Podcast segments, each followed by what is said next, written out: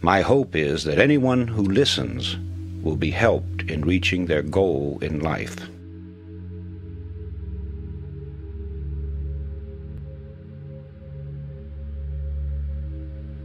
Is there a force, a factor, a power, a science, call it what you will, a something which a few people understand and use to overcome their difficulties and achieve outstanding success?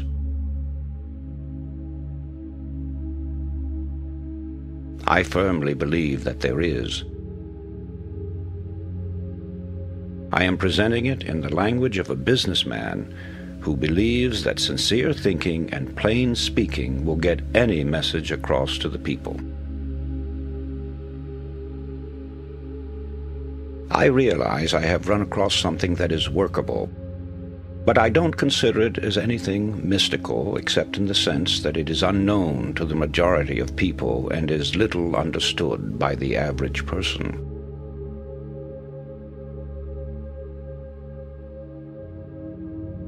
I have read literally thousands of books on modern psychology, metaphysics, ancient magic, voodooism, yogism, theosophy, Christian science, unity, truth, new thought, and many other dealings. Many of these books were nonsensical, others strange, and many very profound.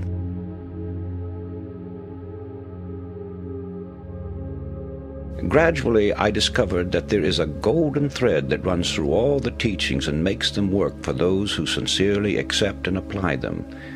That thread can be named in a single word belief.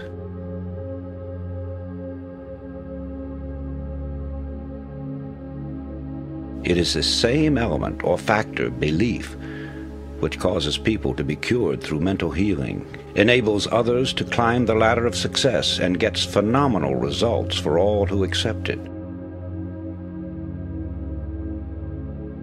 Why belief as a miracle worker is something that cannot be satisfactorily explained, but have no doubt about it, there's genuine magic in believing.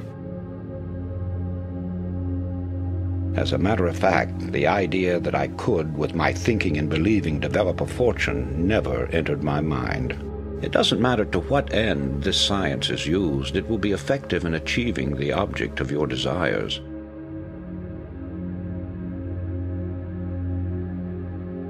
Glance around you. If you are in a furnished room, your eyes tell you that you are looking at a number of inanimate objects. That's true so far as visual perception is concerned, but in reality, you are actually looking at thoughts or ideas which have come into materialization through the creative work of some human being. It was a thought first that created the furniture, fashioned the window glass, and gave form to the draperies and coverings the automobile, the skyscraper, the great planes that sweep the stratosphere, the sewing machine, the tiny pin, a thousand and one things, yes, millions of objects. Where did they come from originally? Only one source. From that strange force, thought.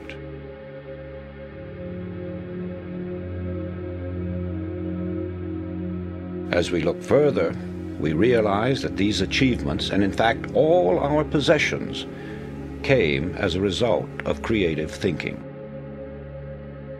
Thought is the original source of all wealth, all success, all material gain, all great discoveries, inventions, and of all achievements.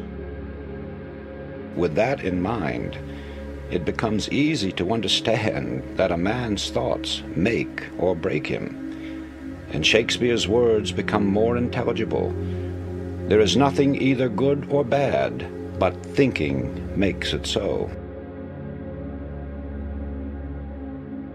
Many people feel that success comes with hard work. However, I would like to point out that hard work alone will not bring success. The world is filled with people who have worked hard but have little to show for it. Something more than hard work is necessary. It is creative thinking and firm belief in your ability to execute your ideas. The successful people in history have succeeded through their thinking. Their hands were merely helpers to their brains. Another important point is that one essential to success is that your desire be an all obsessing one, your thoughts and aims be coordinated, and your energy be concentrated and applied without let up.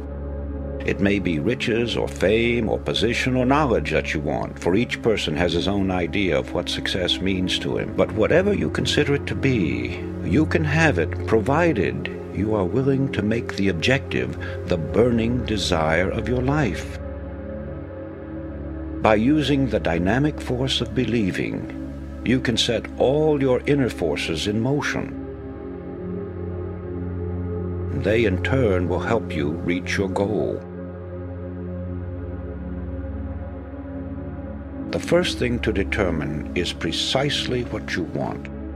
Starting in with the general idea that you merely want to be a success, as most people do, is too indefinite. You must have a mental pattern clearly drawn in your mind. Ask yourself, where am I headed? What is my goal? Have I visualized just what I really want? If success is to be measured in terms of wealth, can you fix the amount in figures? If in terms of achievement, can you specify it definitely? I ask these questions, for in their answers are the factors which will determine your whole life from now on. Most people have a general idea that they would like to be a success, but beyond that, everything is vague. You must know where you are headed and you must keep a fixed goal in your view. Only then will you get what you are after. You begin with desire if you ever hope to achieve anything or gain more than you have now. However, as we shall see, there is more to it than mere desire. It has been said that thought attracts that upon which it is directed. Thought attracts that upon which it is directed. Our fearful thoughts are just as creative or just as magnetic in attracting troubles to us as are the constructive and positive ones in attracting positive results. So, no matter what the character of the thought, it does create after its kind. When this sinks into a man's consciousness, he gets some inkling of the awe inspiring power which is his to use.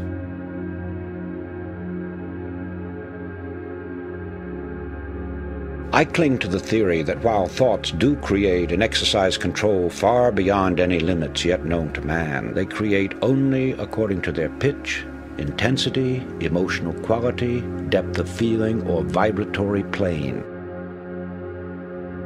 In other words, comparable to the wavelength and wattage of a radio station, Thoughts have a creative or controlling force in the exact ratio of their constancy, intensity, and power. All persons living in high altitudes have felt and sometimes observed the electric spark resulting from walking across the room, then touching some metallic substance. That, of course, is a form of static electricity generated by friction it gives you an idea of how one kind of electricity can be developed through the body. Sigmund Freud, the famous Austrian psychoanalyst, brought the world's attention to the hypothesis that there was a powerful force within us, an unilluminated part of the mind, separate from the conscious mind, constantly at work molding our thoughts, feelings, and actions. Others have called this division of our mental existence the soul, some call it the superego, the inner power, the superconsciousness, the unconscious, the subconscious, and various other names. It isn't an organ or so-called physical matter such as we know the brain to be. Nevertheless, it is there, and from the beginning of recorded time, man has known that it exists. The ancients often referred to it as the spirit, Paracelsus called it the will. Others have called it the mind, an adjunct to the brain. Some have referred to it as conscience, the creator of the still small voice within. Still others called it intelligence and have asserted that it is a part of the supreme intelligence to which we are all linked. No matter what we call it, I prefer the word subconscious, it is recognized as the essence of life, and the limits of its powers are unknown. It never sleeps, it comes to our support in times of great trouble, it warns us of impending danger, often it aids us in what seems impossible. It guides us in many ways and when properly employed performs so-called miracles. Perhaps the most effective method of bringing the subconscious into practical action is through the process of making mental pictures, using the imagination, perfecting an image of the thing or situation as you would have it exist in physical form. This is usually referred to as visualization. Before this visualization can work, you must really believe. A firm and positive conviction that goes through every fiber of your being. When you believe it heart and soul, as the saying goes. Now call it a phase of emotion, a spiritual force, a type of electrical vibration, anything you please, but that's the force that brings outstanding results. It sets the law of attraction into operation and enables sustained thought to correlate with its object. This belief changes the tempo of the mind or thought frequency and like a huge magnet draws the subconscious forces into play, changing your whole aura and affecting everything about you and often people and objects at great distances. Many times the solution of our problems result from the use of the conscious mind. But now and then, when the solution is not forthcoming, we become exhausted with continued trying.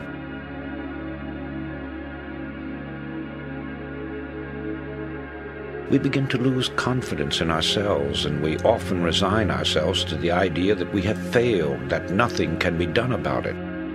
Here is where the subconscious mind comes in.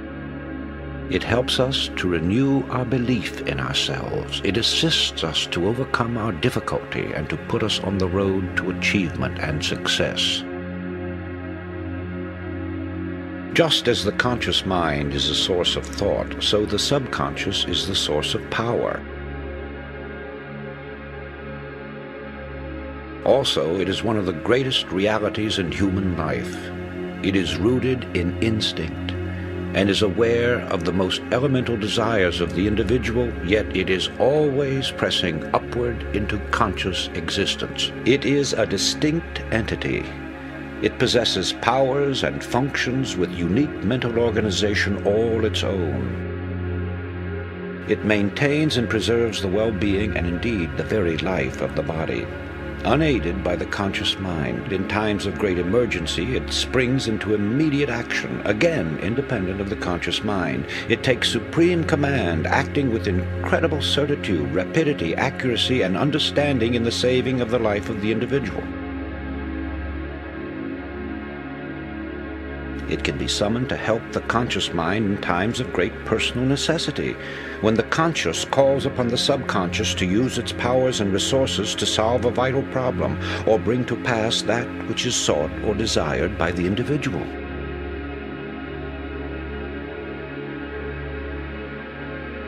To draw upon the resources and powers of the subconscious and awaken it into action, you must first be sure that you are asking for something that is rightfully yours to have and is within your ability to handle. The subconscious manifests itself only according to the capabilities of the person. Then you must have patience and absolute faith. The subconscious mind will not take the trouble to work for those who do not believe in it. In conveying your need to the subconscious, it must be in the spirit that the work has already been done so while it is necessary for you to feel and think yourself successful, it is important for you to go one step further and actually see yourself as already successful, either in the performance of some selected task or as actually occupying the position to which you are aspiring. For the next and final step, you must wait patiently while the subconscious is assimilating the elements of your problem and then goes about its own way to work it out for you. The solution of your problem will be revealed to you. The correct course of action will be indicated. You must follow those indications immediately and unquestioningly. There must be no hesitation on your part, no mental reservation, no deliberation. You must receive the message from the subconscious freely, and after understanding it, you must act on it at once. Only by doing that will you make your subconscious serve you and continue to respond whenever you call upon it.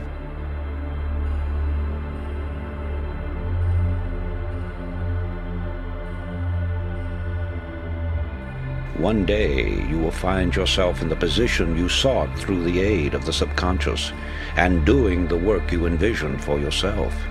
Then, when you look back, you will see how the things you were called upon to do all formed a logical line of events, the last one of which was your final arriving, the reward of your sincerest hopes and desires, your own triumphant personal success.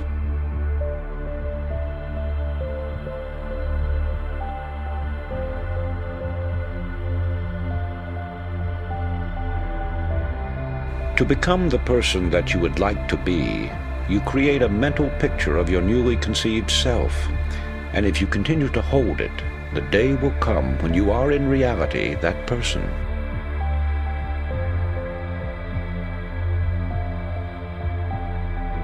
Shakespeare said, Assume the virtue if you have it not.